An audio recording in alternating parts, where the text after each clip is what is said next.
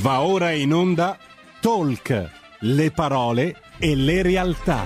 Sara Garino conduce Alto Mare. Le notizie, i protagonisti, i fatti, le opinioni, anche le vostre.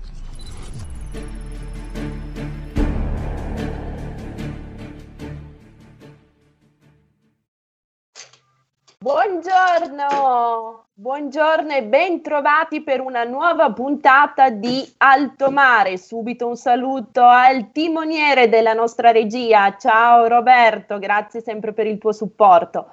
E come al solito qualche secondo per ricordarvi brevemente le informazioni tecniche.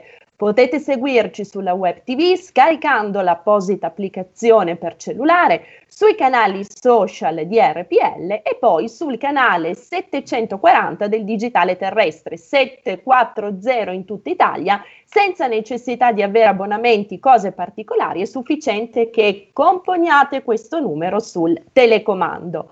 Vedo già collegato il nostro ospite di oggi, è davvero un piacere dare il benvenuto, ridare il benvenuto su RPL a una voce già nota. E, e, e, con noi quest'oggi il dottor Giuliano Mandolesi, commercialista e pubblicista. Ciao Giuliano, ben trovato. Buongiorno Sara, ti ringrazio per l'invito e ci tengo a salutare tutti gli ascoltatori della radio. Grazie, grazie davvero. Puntata particolarmente densa e ricca perché, come chiosava il nostro Roberto nella chat della regia, quest'oggi con te parleremo di soldi, del portafoglio che interessa tutti noi. Parleremo di fisco. Abbiamo pensato, Giuliano, di intitolare questa puntata Per chi suona la campana, viaggio in 15 mesi di fisco pandemico ci aiuterai a districarci e soprattutto a capire le, quali sono le criticità che la pandemia da Covid-19 con il pandemonio che ha portato con sé ha fatto scaturire soprattutto quali erano già le criticità pregresse che zavorravano il sistema prima e che continuano a zavorrarlo chiaramente in misura ancora cresciuta adesso. Lasciami ancora però ricordare i numeri a beneficio del nostro pubblico 346 6427 756 se volete inviarci messaggi tramite WhatsApp oppure 026620 3529 se volete partecipare alla diretta e poter approfittare del fatto che quest'oggi appunto sia con noi Giuliano Mandolesi. Giuliano, guarda, se sei d'accordo io partirei con un incipit un po' graffiante. Margaret Thatcher diceva, data una torta più grande è la fetta che si porta via lo Stato, necessariamente più piccola è la fetta che rimane nelle disponibilità dei cittadini. Sembra un'immagine scontata, no? quasi stupida no? per certi aspetti, semplice, banale per meglio dire ma racchiude una verità estremamente importante. Da una parte c'è il fisco, c'è il fatto di dover pagare le tasse, le imposte, cosa assolutamente doverosa, dato che tutti beneficiamo di servizi, però, però insomma l'asticella non deve superare un certo limite, altrimenti la cosa diventa addirittura predatoria, come in qualche settore. Beh, assolutamente sì. Oltre al fatto che trovo azzeccatissimo il titolo, cioè viaggio in 15 mesi di fisco pandemico, ma quello che dicevi tu è strettamente connesso a quello che è accaduto, perché sì, da un lato abbiamo l'effetto delle imposte che se troppo alte appunto danno una fortissima regressione all'economia, dall'altro ci si aspetta che uh, facendo finta che tutti i contribuenti siano perfettamente onesti, che ci sia evasione zero, in un periodo pandemico lo Stato si occupi dei propri cittadini, no? invertendo un po' quella che è eh, invece lo status quo, ovvero che i cittadini pagano e lo Stato eroga servizi, in quel caso ci si attende più una politica assistenziale che probabilmente, a mio avviso, è stata disattesa.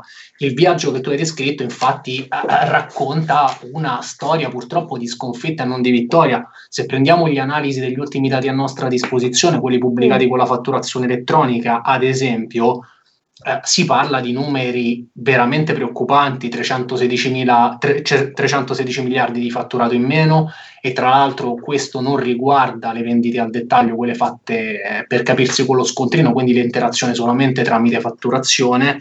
Uh, solo il lockdown di Natale è costato 30 miliardi e anche questo è un grandissimo punto interrogativo, no? perché ci si chiede l'effettiva utilità di un lockdown in un periodo così importante per l'economia di un paese dove si fanno acquisti, dove i cittadini sono invogliati a spendere.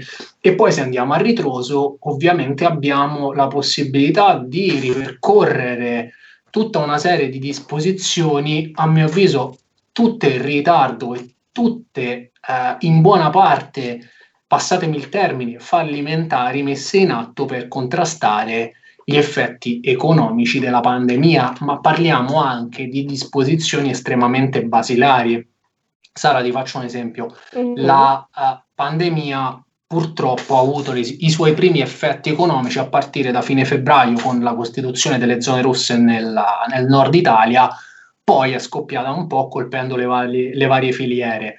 Il primo decreto, a parte i decreti ministeriali che hanno poi consentito lo stop nelle zone rosse per, per, i pagamenti e per gli adempimenti fiscali, è arrivato con il Cura Italia.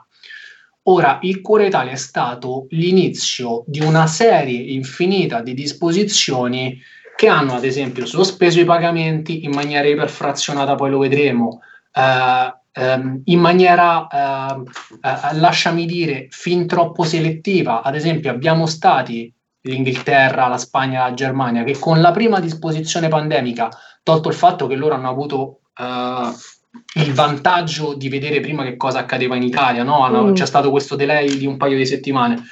Comunque hanno avuto il buon senso, ad esempio, di stoppare i pagamenti delle imposte fino a fine 2020.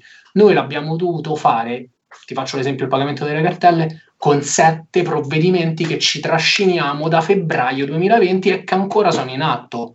Quindi uh, una visione sempre a, a, neanche medio termine, sempre iper ravvicinata, cioè il Cura Italia che doveva essere un primo provvedimento forte, ha invece sospeso per un mese marzo il pagamento delle cartelle e gli adempimenti fino a giugno.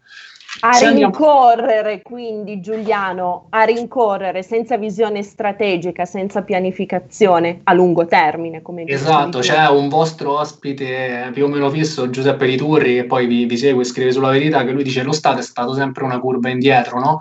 A, a, marcare il fatto che eh, non c'è stata una visione a medio-lungo termine e mi sento di dire non, non, abbiamo neanche avuto la capacità di copiare da quello che veniva fatto da altri anzi ci siamo no, caricati il, il, modello Italia che poi si è, rilevato, si è rivelato fallimentare.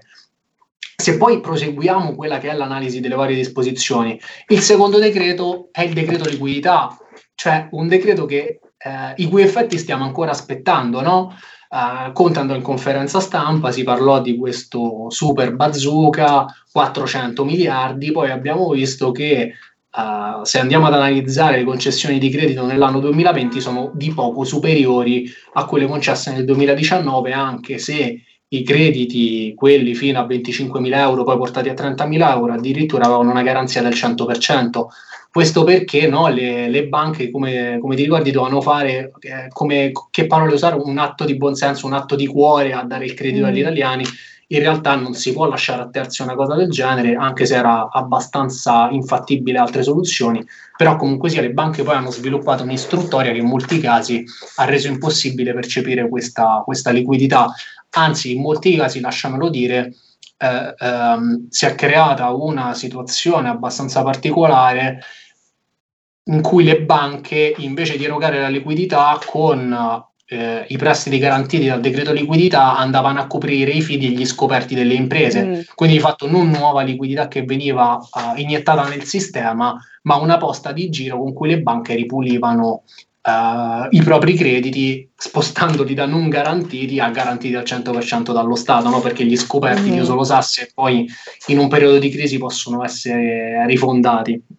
Comunque sia, poi a- arriviamo eh, a- al decreto quello che doveva essere uh, la spinta all'economia, no? Si parlava, Gualtieri parlava del famoso rimbalzo, tolto il fatto che poi Gualtieri in realtà uh, le prime dichiarazioni a marzo che lasciarono tutti più o meno sconcertati. Uh, lui basava la, il caro del PIL che poi si è rileva, rivelato fortissimo, quasi 10 punti, 9 punti se non sbaglio, lui parlava di solamente qualche punticino percentuale. Comunque sia, il decreto che tutti aspettavano è il decreto rilancio. Vogliamo entrare nel comico del decreto rilancio. La norma di punta la conosciamo, è il super bonus.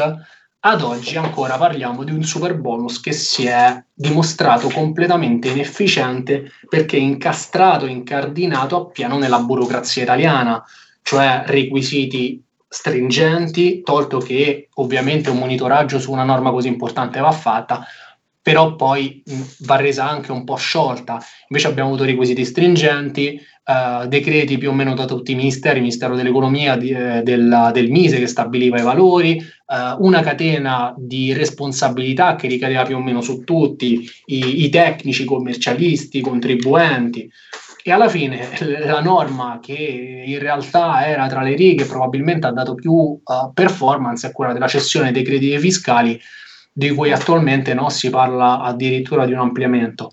Quindi eh, il viaggio pandemico, prettamente pandemico, diciamo che eh, secondo me si è concentrato con questi tre provvedimenti e poi senza dimenticare gli altri due fortissimi del decreto rilancio che poi sono stati anche questi crit- criticatissimi, il primo contributo a fondo perduto con requisiti che hanno tagliato completamente fuori, ad esempio, tutti gli stagionali, perché nel primo contributo a mm. fondo perduto si, si basava sulla contrazione del mese di aprile 20 su aprile 2019 e ci sono attività che a aprile non fatturano, il settore della montagna, il settore mare, il settore certo. traino no, per l'Italia. Eh, oltre al fatto che poi venivano dati questi, questi, contributi con percentuali estremamente ridotte, quindi non, Uh, non adeguati alla perdita che, che è stata realizzata. Mm. E tra l'altro poi questo contributo che è ridondato nei ristori, quindi il danno ce lo siamo trascinati certo. addirittura fino a fine 2020. Giuliano, ascolta, ti interrompo un secondo in questa cavalcata per farti una domanda dichiaratamente provocatoria e la domanda è perché? Perché queste farraginosità, perché questi bizantinismi? Riferendomi nella fattispecie al super bonus, c'è la volontà, c'era la volontà di andare a costruire, ad architettare un qualcosa, una norma che poi nella pratica, nella concretezza non potesse essere fruibile da tanto risultava complicata, oppure questi, questi bisticci che a me ricordano tanti polli di Renzo, no? che si beccano l'un con l'altro, sono più che altro frutto anche di incompetenze, di mancanza di dialogo tra i vari uffici preposti. Beh, in realtà il super bonus, l'esempio, la metafora calzante potrebbe essere quella di una Ferrari parcheggiata in un garage mm. in peritura memoria. Uh, in realtà uh, la disposizione io la trovo fantastica, insomma, dare la possibilità di riqualificare il territorio italiano praticamente senza spese per i contribuenti certo. è, è, comunque sia una norma di, di, assoluto livello. Il problema è che poi all'atto pratico si è scontrata con il sistema burocratico italiano in cui ogni parte, come giustamente dicevi tu, vuole mettere bocca e eh, probabilmente per garantire maggiormente lo Stato, in realtà si è bloccata completamente questa disposizione, il, il classico concetto che per la paura che pochi frodassero, molti sono stati penalizzati con... Uh, con l'impossibilità di applicare questo sconto fortissimo. Ho l'esempio addirittura poi il, anche Confedilizia su questo si è battuto molto dei condomini certo molti condomini hanno rinunciato al super bonus 110% e hanno optato magari per, il bonus facciate 90% perché era un bonus più snello, senza, senza tutto quella, quel carico burocratico e di adempimenti e tra l'altro poi è, è un bonus garantito mentre il, il, super bonus comunque ha controlli molto ferri, si rischia di sbagliare, chi sbaglia paga perché poi perde completamente il bonus. Quindi diciamo sbattiamo sempre il muso sulla burocrazia italiana e forse bisognava partire da quello per, e poi strutturare norme così importanti. Certo. Addirittura, come ricordavi tu, ab inizio certe categorie, per esempio i condomini, si pensava fossero addirittura esclusi dal poter usufruire di questo super bonus. Ma sì, in realtà poi l'iter burocratico del super bonus, se lo andiamo a seguire, è roba da chiamare lo psicologo. Se vediamo solamente le casistiche trattate dalla povera agenzia delle entrate, perché in questo caso è veramente povera, eh, se andiamo a contare le risoluzioni alle istanze presentate dai contribuenti, cioè quando il, i contribuenti chiedono chiarimenti su una casistica, leggiamo veramente di tutto. Questo proprio a, a mettere in luce il fatto che se tu fai una norma farraginosa e a cascata tutti, tutti, coloro che sono interessati la rendono ancora più farraginosa, nessuno poi la va a utilizzare e si perde di performance.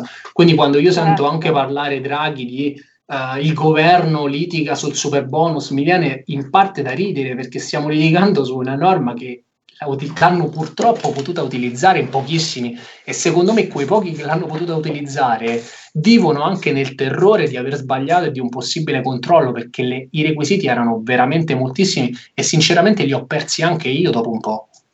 Certo, ecco, ma Giuliano, dal tuo osservatorio, se una persona oppure una famiglia facendo i debiti scongiuri, volesse oggi, adesso, mettersi all'opera per poter usufruire di questo super bonus, che cosa dovrebbe fare nella, nella pratica? Oltre naturalmente, come dicevamo, agli scongiuri, a incrociare bene tutte le dita.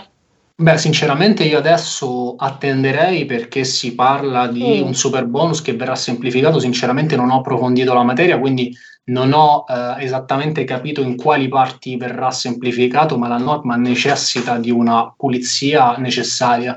Quindi tutti gli interessati possono tranquillamente attendere un po' e si parla tra l'altro di una, di una proroga di questa disposizione. Però, come ti dicevo prima, secondo me indirettamente tra le righe la disposizione più importante che mi è capitato, che, che ho utilizzato maggiormente, che mm. i miei clienti hanno utilizzato maggiormente, in realtà non era quella traino del decreto rilancio, ma era quella della cessione dei crediti derivanti dai vari bonus fiscali.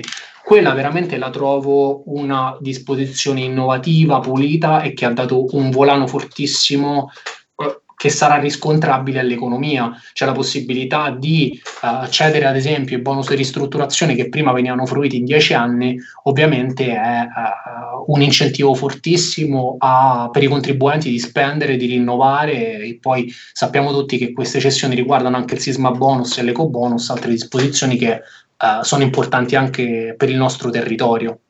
Certo, infatti, guarda Giuliano, hai anticipato di nuovo la parola che avrei voluto evidenziare, territorio. Come dicevi tu prima, eh, quello a cui abbiamo assistito, a cui stiamo assistendo, è un po' paragonabile all'avere una Ferrari e al tenerla perennemente chiusa in garage, anziché utilizzarla, anziché eh, spronarla alla massima potenza che sarebbe in grado, che è in grado di esplicitare e di esprimere. Ecco, rimaniamo su questo tema ancora, sul tema casa, il bene rifugio per eccellenza degli italiani. Giuliano, quante volte ti è capitato nella tua attività di sentire, di parlare con qualche cliente che mettendosi, nelle mani, mettendosi le mani nei capelli si è poi lasciato andare ad un rassegnato a sarebbe meglio non averli gli immobili, non convengono e che cosa rispondi nella, nella fattispecie?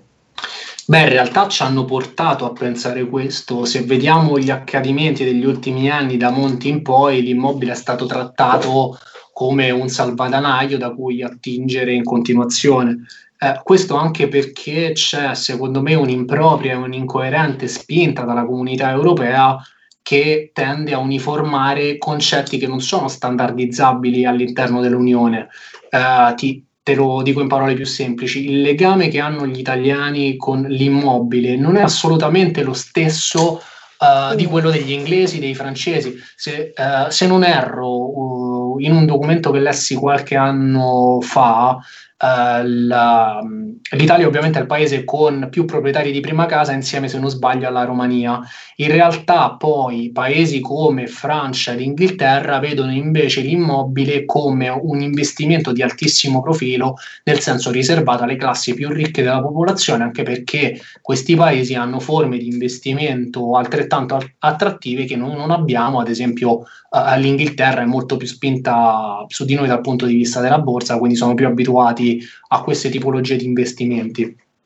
Eh, mm. Dal punto di vista della tassazione, come ti dicevo, c'è stato proprio un accanimento, un accanimento che è partito sotto tutti gli aspetti.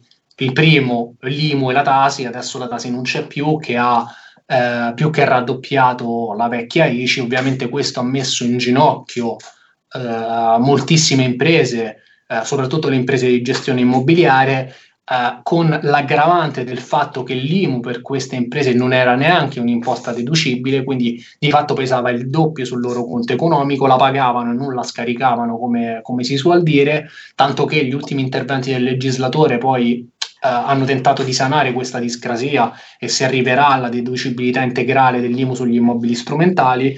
Dall'altro lato l'attacco è stato sulle imposte indirette, quindi sulle imposte relative alle transazioni di immobili, eh, non relativamente all'acquisto della prima casa, ma è stata alzata l'imposta di registro invece per eh, le altre tipologie, è passata se non sbaglio dal 7 al 9%, stiamo parlando di importi veramente rilevanti quando poi si vanno a fare eh, i calcoli quando poi ci si trova di fronte al notaio ci fa, e ci fa pagare le imposte in sede d'acquisto.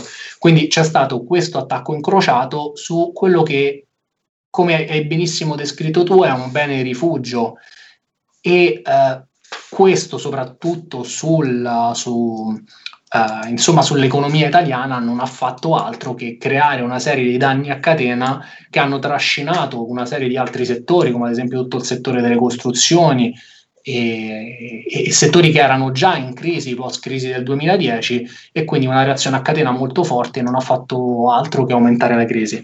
Quindi di fatto sull'immobile abbiamo questa, questa tendenza nell'ultimo decennio che secondo me è assolutamente lancinante e ha l'effetto contrario a quello che si vorrebbe, nel senso si favorisce da un lato il gettito perché l'IMU è una patrimoniale sopra i 20 miliardi, però dal lato abbiamo una contrazione dell'economia e sarebbe interessante capire quanto l'effetto dell'IMU costi agli italiani in termini di contrazione. Certo. Una cosa interessante che c'è nell'ultimo, nella bozza del DL Sostegni bis, uh, va uh, in maniera impercettibile, lasciami dire, a interagire col mattone sotto questo punto di vista perché verranno, esenta- verranno, esentati gli under 36 dal pagamento delle imposte, quindi di registro in caso di acquisto della prima casa. Comunque sia, si, si va sempre su questa interazione minima rispetto mm. alle imposte che ci sono su un bene che poi è tartassato anche dal punto di vista del pagamento della, dei canoni, no? Certo, assolutamente, e ne parleremo. Senti Giuliano, ma perché il settore immobiliare, solo il settore immobiliare è avulso da, un, da una metodologia di, di, tassazione, di imposizione, di gravame fiscale che vada davvero per cassa, sulla, sulla cassa effettiva? Perché si parla sempre soltanto di competenze per gli immobili? Cioè basta averli anche se improduttivi per dover, eh, come dire, foraggiarli con quattrini, quattrini e quattrini? Allora, partiamo da un concetto. Per quanto riguarda l'IMU, quella è una pura patrimoniale, io sono assolutamente contro ecco. qualsiasi tipo di patrimoniale. Per me Diciamolo. l'unica tassazione che esiste è quella sul reddito prodotto, tanto che l'effetto che si sta generando in un periodo di crisi come questo è che i contribuenti si trovano con i locali sfitti a pagare una patrimoniale che non è che possono corrispondere con i pezzi del negozio, perché un immobile certo. improduttivo di reddito no, eh, a catena non può, non può consentire il pagamento di patrimoniali. Quindi di eh. fatto la patrimoniale implica l'erosione del patrimonio stesso, perché se il bene immobile è improduttivo non hai un qualcosa che controbilancia ciò che tu paghi in termini per l'appunto di, di IMU, è una perdita secca, un meno. Ma esattamente, è una perdita secca come dici tu, tanto che la contropartita non è nient'altro che un debito del contribuente, perché i contribuenti che hanno risparmio è un'erosione del risparmio, i contribuenti che non hanno la forza, che magari si mantengono con la locazione, non possono fare altro che indebitarsi con lo Stato o con soggetti terzi per pagare le imposte. E questo in un momento, soprattutto a, a regime andrebbe fatto, ma in un momento pandemico è doppiamente grave. L'altro aspetto, secondo me, gravissimo, una cosa che io non ho mai digerito e non ho mai compreso da, insomma, dall'inizio della mia pur breve carriera, è la tassazione uh, sui fitti abitativi. Uh, come dicevi giustamente tu, è l'unico reddito che in capo alle persone fisiche si tassa per competenza. Lo dico per chi ci ascolta, ma in realtà lo sanno tutti, t- tutti i proprietari di immobili poi lo sanno benissimo. Cioè, sia se si incassa il canone, sia se non si incassa il canone, lo Stato intanto pretende le imposte. Tutte le altre tipologie di redditi invece viaggiano per cassa, il che vuol dire che i contribuenti pagano quando percepiscono quel reddito, quindi quando ce l'hanno liquido. Questo, uh, Giuliano, questo ti, fermo, sì. ti fermo qui per andare in pausa pubblicitaria. Un minuto di interruzione, poi rientriamo qui con te per proseguire il discorso. Porta con te ovunque RPL la tua radio. Scarica l'applicazione per smartphone o tablet dal tuo store o dal sito radiorpl.it. Cosa aspetti?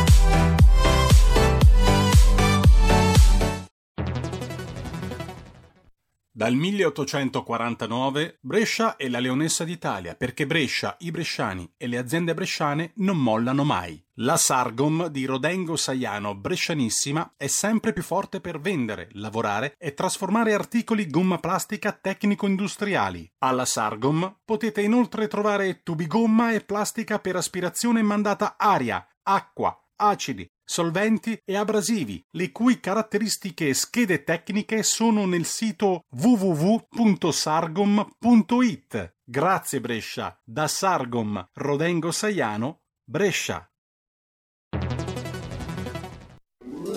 Stai ascoltando RPL. La tua voce libera, senza filtri né censura. La tua radio.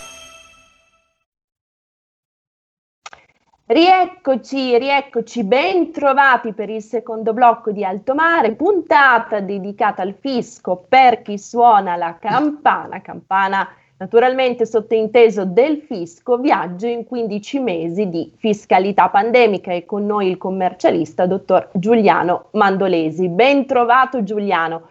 Prima della pausa pubblicitaria ci stavi dettagliando, spiegando una differenza molto importante nella, nella, pratica, nella carnalità della vita quotidiana conosciuta da tutti i proprietari di immobili. Sì, io lo so che tutti i proprietari di immobili e anche tutti i tuoi ascoltatori mi staranno odiando perché ricordo questa disposizione vessatoria, però insomma questo è purtroppo, dicevamo che uh, la tassazione sugli immobili è la più squilibrata che ci sia, soprattutto sulle locazioni abitative perché è l'unica per le persone fisiche che viaggia per competenza invece che per cassa e questo fa tutta la differenza del mondo perché vuol dire che, che indipendentemente dal fatto che l'affittuario paghi o meno il canone di locazione, il proprietario deve comunque corrispondere le imposte sull'intero canone.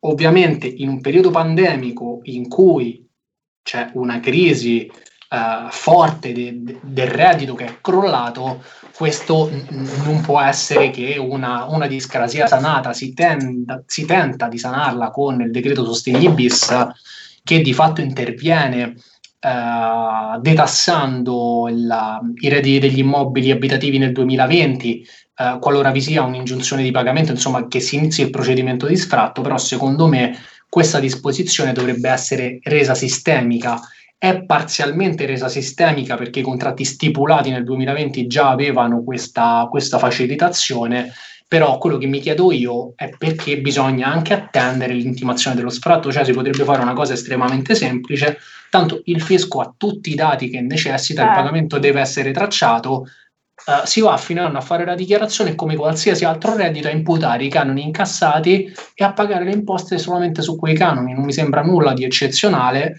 Ci possono essere delle discrasie dal punto di vista dell'IRPEF perché magari più redditi ricadono all'interno della stessa annualità, quindi incrementando l'ammontare, quando si incrementa l'ammontare si incrementano anche le aliquote, però si può trovare anche una soluzione in questo caso. E e ripeto, questa è una norma di buon senso e lineare, che in un momento certo. pandemico però si fa sentire il doppio, perché molti proprietari non stanno incassando, si trovano sulle spalle l'IMU e in più dovranno anche corrispondere i pagamenti delle, delle imposte, sono ultravessati, lasciamelo dire. Certo, anche perché oltre a non percepire i canoni e oltre a dover corrispondere la tassazione su, su, questi canoni non percepiti, si ritrovano nella stragrande maggioranza dei casi anche a dover finanziare no, le spese degli inquilini morosi. Quindi davvero chi più ne ha più ne metta, sono vessati assolutamente da, da ogni parte.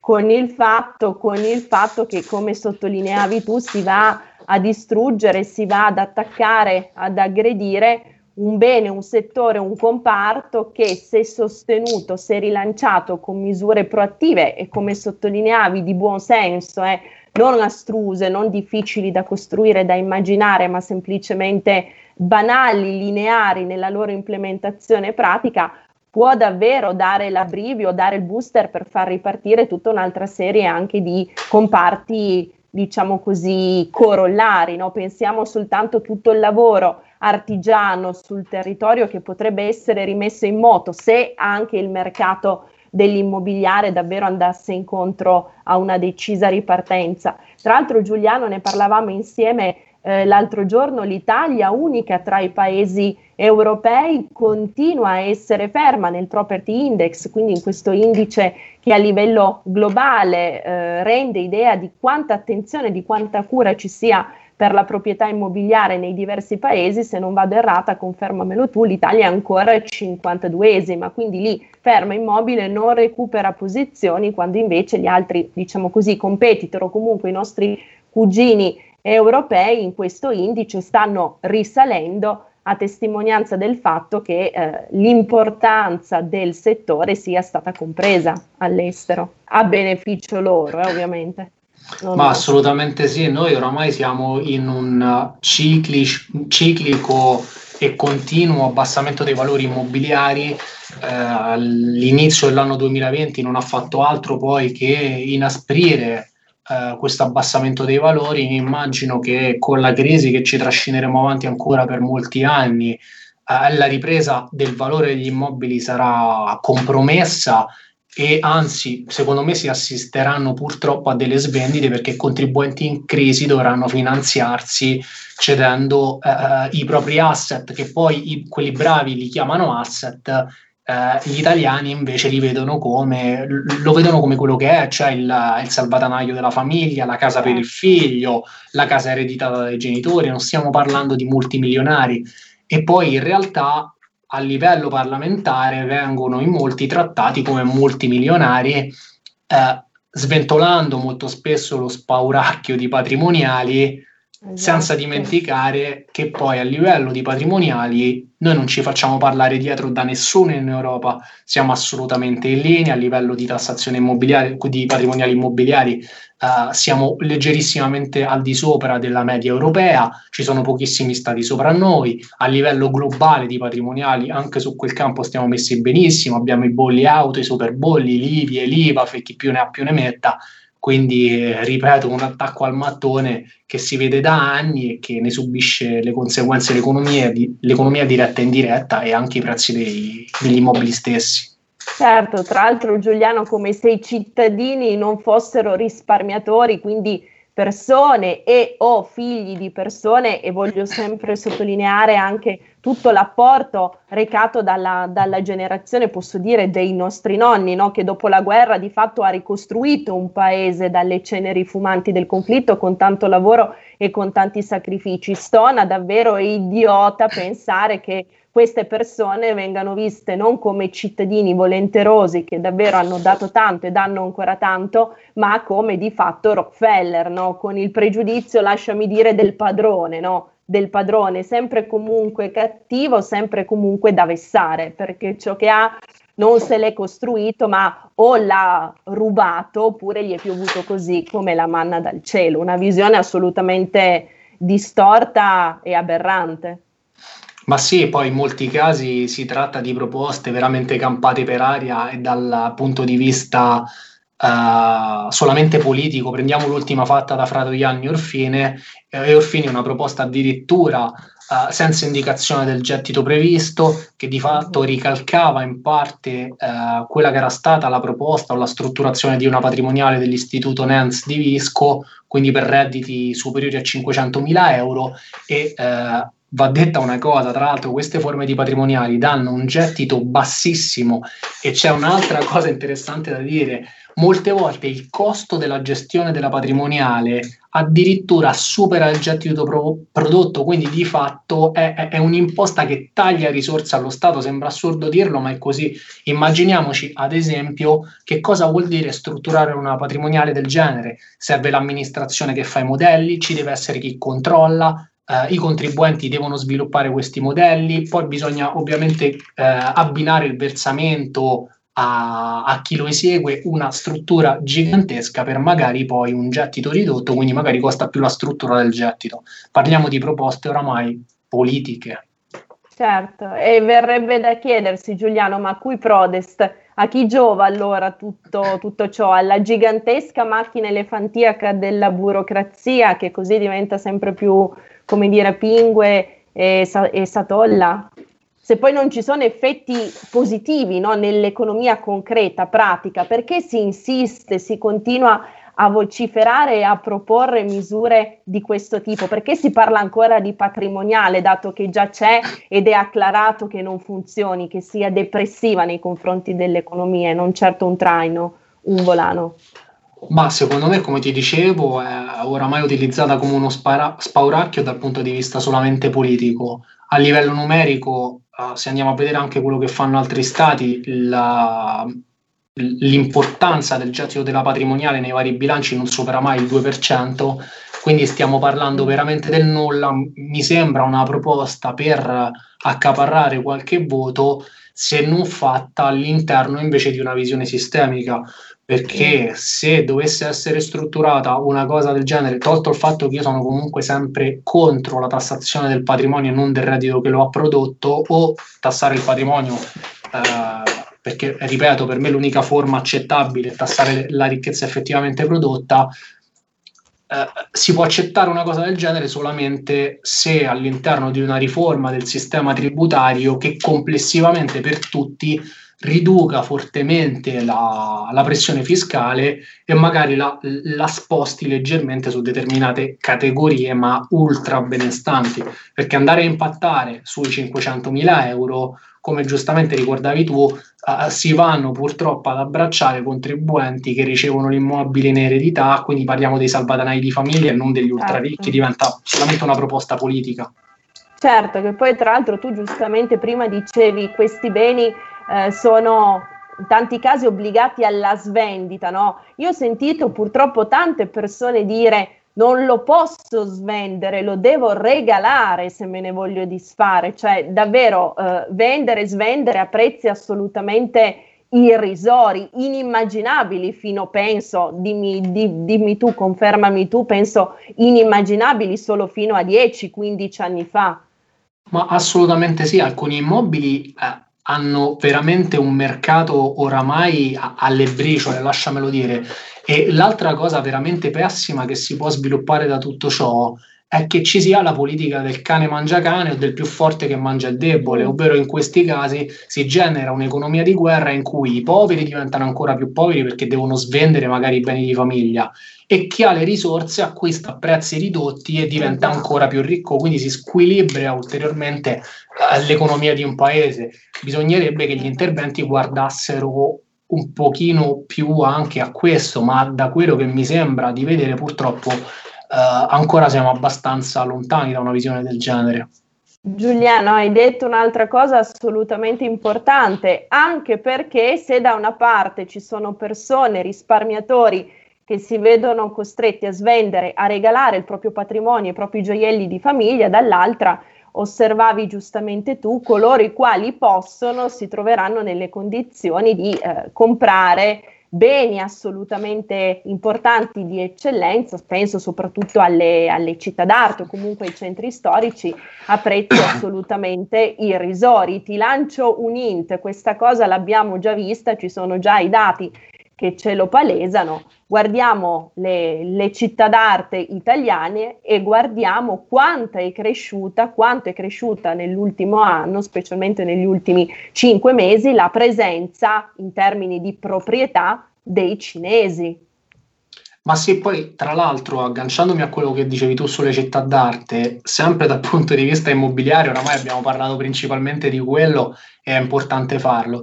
C'è stato anche un attacco a una delle poche cose che ha, ha tenuto in piedi l'economia, ovvero le locazioni turistiche. Mm. Eh, con una serie di disposizioni volte a regolare un settore che in realtà poteva tranquillamente essere lasciato in libertà perché, ripeto, manteneva parecchie famiglie, aveva creato una, una vera nuova generazione imprenditoriale, no? di coloro che fanno gli mm-hmm. affittacamere, le case vacanze. Certo. Come dicevi tu, poi Uh, addirittura questi soggetti quando si trovano nella condizione di una crisi economica uh, possono anche svendere i propri beni chi li compra sono coloro che hanno la liquidità quindi magari anche uh, stranieri tolto il fatto che non ho nulla in contrario a questo ovviamente però deve avvenire in una razionalità di mercato e non in un, in un concetto di economia di guerra in cui noi svendiamo e all'estero ci comprano Certo, certo. Ma tra l'altro questa cosa qui sta avvenendo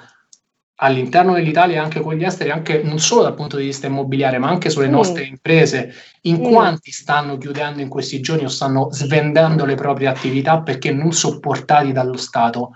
Parliamoci chiaro, gli ultimi provvedimenti che hanno fatto, anche i decreti ristori, sono una goccia nel mare, si tratta di cifre veramente irrisorie, il credito d'imposta si è rilevato veramente bassissimo, Uh, ripeto, una serie di disposizioni che non hanno, uh, che non hanno avuto alcun tipo di performance e tra l'altro, lasciamelo dire, lette le disposizioni, nessuno si aspettava che potessero averne di performance perché erano cifre ba- sono cifre basse. Prendiamo gli ultimi due ristori, hanno cambiato la modalità, sì, hanno ampliato la platea, ma eh, se non sbaglio la CGA o la Call Direct hanno misurato che di fatto tutta la serie di ristori, compreso l'ultimo, hanno risanato le imprese del 7% del fatturato, cioè parliamo del 7% della perdita del fatturato, niente, Il, certo. è un certo. danno incolmabile.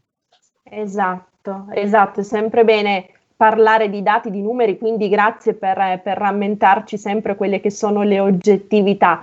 Ascolta Giuliano, dato che abbiamo parlato di imprese, in un'intervista rilasciata quest'oggi per il quotidiano La Stampa, Alberto Bombassei, che è presidente della Brembo, ha sottolineato, secondo me in maniera molto efficace, come tutti dicono che la priorità sia il lavoro. Vero, vero o diciamo in parte vero, la priorità dovrebbe anche essere quella dell'impresa, perché poi come rammentavi tu è l'impresa che è capace di dare e di generare lavoro sul territorio. Perché anche in questo caso ehm, si tende a nettamente a sottovalutare quelli che saranno i danni a breve e a lungo periodo e tutta l'eco negativa nefasta che questo periodo eh, pandemico avrà sul nostro sistema produttivo. Ti faccio rispondere, però prima di farti rispondere do la linea a un nostro ascoltatore perché Roberto mi dice che abbiamo eh, un ascoltatore in collegamento. Pronto? Sì, pronto, buongiorno. Buongiorno, eh, benvenuto. Buongiorno, volevo spiegarvi come funzionano gli sfratti qua. Eh, io vivo alle Canarie allora, mm. se tu non paghi un mese, bene, non paghi due mesi, bene, non paghi tre mesi, bene, cosa fai il terzo mese? Vai alla Guardia Civile o alla Polizia, a seconda di che mm. comune sei, e dici guarda il signore non mi paga l'affitto, benissimo, esce la Guardia Civile o la Polizia, va lì il signore dice entro 24 ore devi sgomberare tutto. In più c'è una legge per cui se il tizio non sgombera tutto quello che ha dentro, tutto quello che rimane dentro diventa di proprietà dell'ex proprietario. Questo funziona così, qua funziona così. Mm. E qua si paga per cassa, per cassa, non per competenza. Seconda cosa, la faraginosità della, della gestione amministrativa italiana. A ottobre mi arriva una raccomandata Agenzia delle Entrate. Porca miseria, che è successo? Io sono sette anni che sono qua.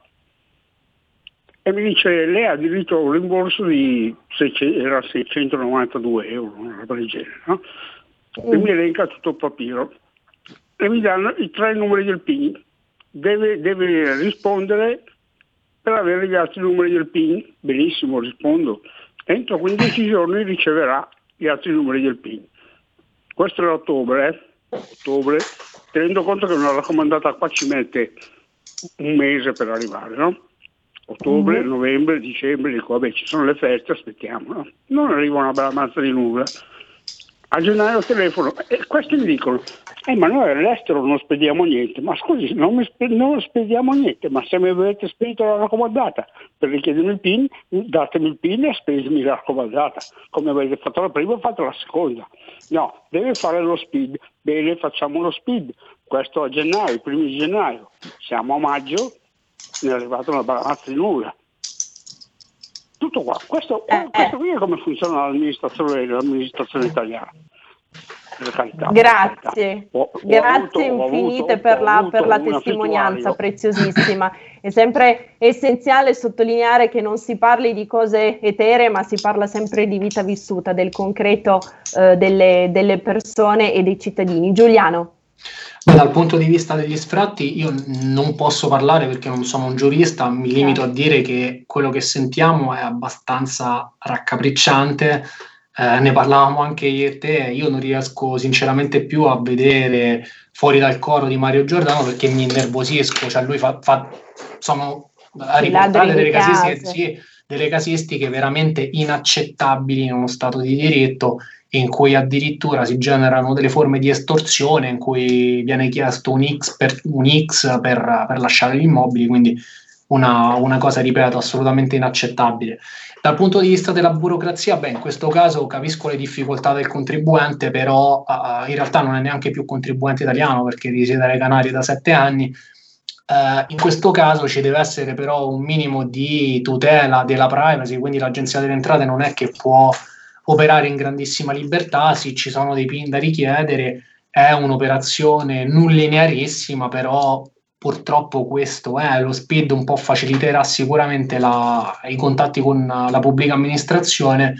Eh, mi sento di dire che però dieci anni fa la situazione era molto peggio, adesso con lo speed un contribuente entra, indica il proprio IBAN, diventa relativamente più veloce avere un rimborso, tolto che in Italia siamo lentissimi, può vedere il proprio cassetto fiscale, una serie di innovazioni sono state fatte, soprattutto lasciamelo dire dal punto di vista della discussione, addirittura si possono chiedere rateizzazioni online, tutto, è tutto molto veloce senza recarsi negli uffici, però mm. poi casomai parleremo della dichiarazione precompilata perché quella è tutta un'altra storia uh, che in realtà non è un beneficio ma è fatta sul sangue delle imprese e dei professionisti, quindi in quel caso non parlerei di digitalizzazione pro contribuente, anzi.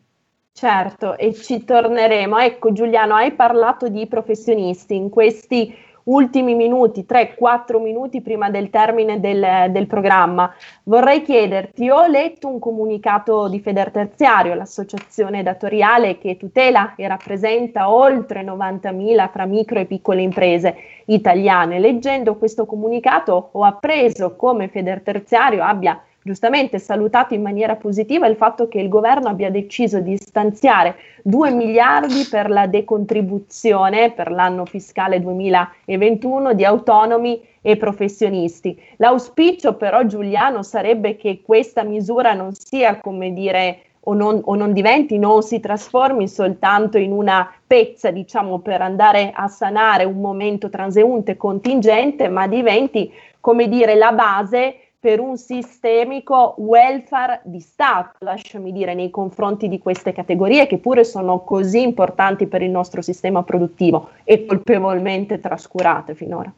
Ma mi sento di dire che quello che insomma hai detto è, è ultra giusto e anzi il welfare di Stato dovrebbe essere eh, maggiormente sviluppato proprio in una situazione pandemica del genere, tolto l'esonero contributivo che poi va a impattare sempre sui contribuenti con la famosa perdita di fatturato, secondo me bisognerebbe anche strutturare, fammelo utilizzare un'altra volta questo termine, un fisco di guerra, dando la possibilità non solo ai contribuenti con questa soglia, perché ho contribuenti anche con la contrazione del 29,9 che non hanno avuto accesso a nulla, a degli mm. ultimi decreti di sostegno, quindi la, la, percentuale stabilità comunque genera problematiche e discrasie, bisognerebbe fare un fisco di guerra concedendo ad esempio Uh, non arrivo a dire un anno bianco, però le imposte del 2020 si pagano solamente dopo che ci sarà un semestre di operatività per le imprese, senza lockdown, senza coprifuoco, con una dilazione decennale, ventennale Stessa cosa per tutti gli arretrati, le cartelle sospese, rifare una rottamazione e consentire finalmente una rateizzazione estremamente lunga, magari a partire dal 2022. quindi bisognerebbe pensare più a, a lungo termine, no? il, il, difetto che riscontravamo a, ad inizio puntata e soprattutto venire incontro ai contribuenti tutti in modo da non generare differenze in un periodo così complesso perché dobbiamo mantenere le imprese in vita, non fare quello che diceva Monti, fare una selezione sulla pelle delle imprese e vedere chi ce la fa, perché molte volte chi non ce la fa sono piccoli imprenditori che riescono però a mantenere la propria famiglia e magari anche un'altra famiglia. Se tagliamo le gambe a questi, piano piano cadremo tutti. Esatto, esatto, una affermazione assolutamente lungimirante, lasciami dire strategica, da tanto importante. Giuliano, ci torneremo naturalmente in una prossima puntata, pensiamo fin d'ora come disegnare un'altra trasmissione, diciamo così, Sarà un piacere. no? a 360 gradi, magari per provare a disegnare insieme con il buon senso, vorrei sottolineare questa espressione con il buon senso che hai citato tu prima, quelli che dovrebbero essere i prossimi 15 mesi no, di fisco. Sì, esattamente, magari accantoniamo questi 15 mesi, definiamoli un, un po' fallimentari sì. per, uh, per, provare a fare i prossimi 15 invece in maniera un, un pochino più, mettiamola così, luminosa. Esatto, è assennata. Grazie, grazie davvero grazie al dottor Giuliano Mandolesi. Grazie, ci rivediamo presto. Ringrazio anche eh, tutto il nostro pubblico, ovviamente nello specifico ringrazio Valeria, un grande abbraccio a Valeria, ringrazio il nostro Roberto Colombo al timone della regia. Come vi dico sempre, siate fino in fondo i vostri sogni e buon proseguimento con i programmi pomeridiani di RPL. A presto! Avete ascoltato Alto Mare.